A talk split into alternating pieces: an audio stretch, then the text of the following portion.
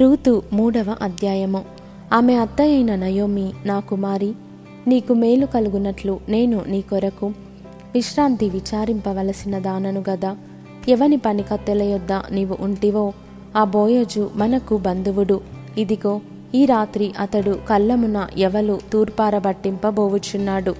నీవు స్నానము చేసి తైలము రాచుకొని నీ బట్టలు కట్టుకొని ఆ కళ్ళమునకు వెళ్ళుము. అతడు అన్నపానములు పుచ్చుకొనుట చాలించు వరకు నీవు అతనికి మరుగయ్యుండుము అతడు పండుకొనిన తరువాత అతడు పండుకొనిన స్థలమును గుర్తెరిగి లోపలికి పోయి అతని కాళ్ళ మీద నున్న బట్ట తీసి పండుకొనవలెను.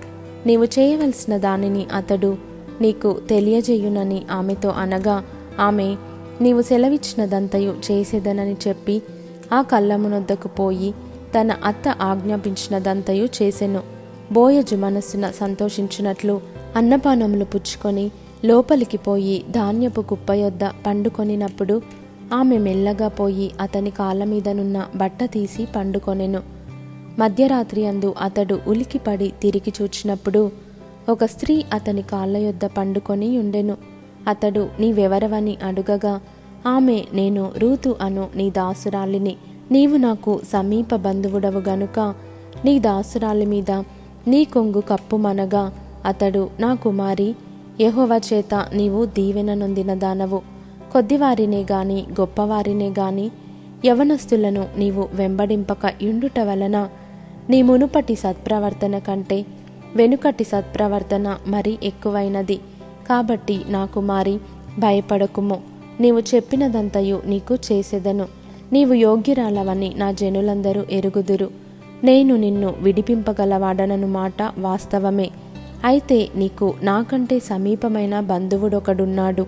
ఈ రాత్రి ఉండుము ఉదయమున అతడు నీకు బంధువుని ధర్మము జరిపిన ఎడల సరి. అతడు విడిపింపవచ్చును.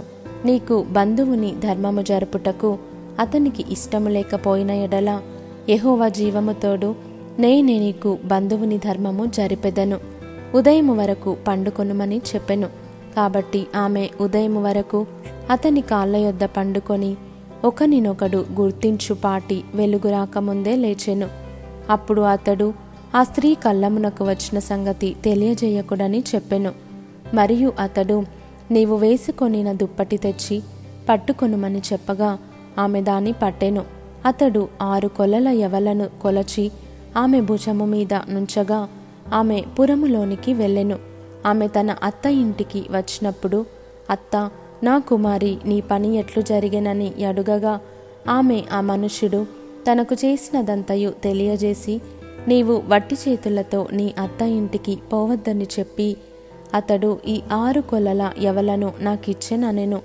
అప్పుడు ఆమె నా కుమారి ఈ సంగతి నేటి దినమున నెరవేర్చితేనే కాని ఆ మనుష్యుడు ఊరకుండడు గనుక ఇది ఏలాగు జరుగునో నీకు తెలియ వరకు ఊరకుండుమనెను.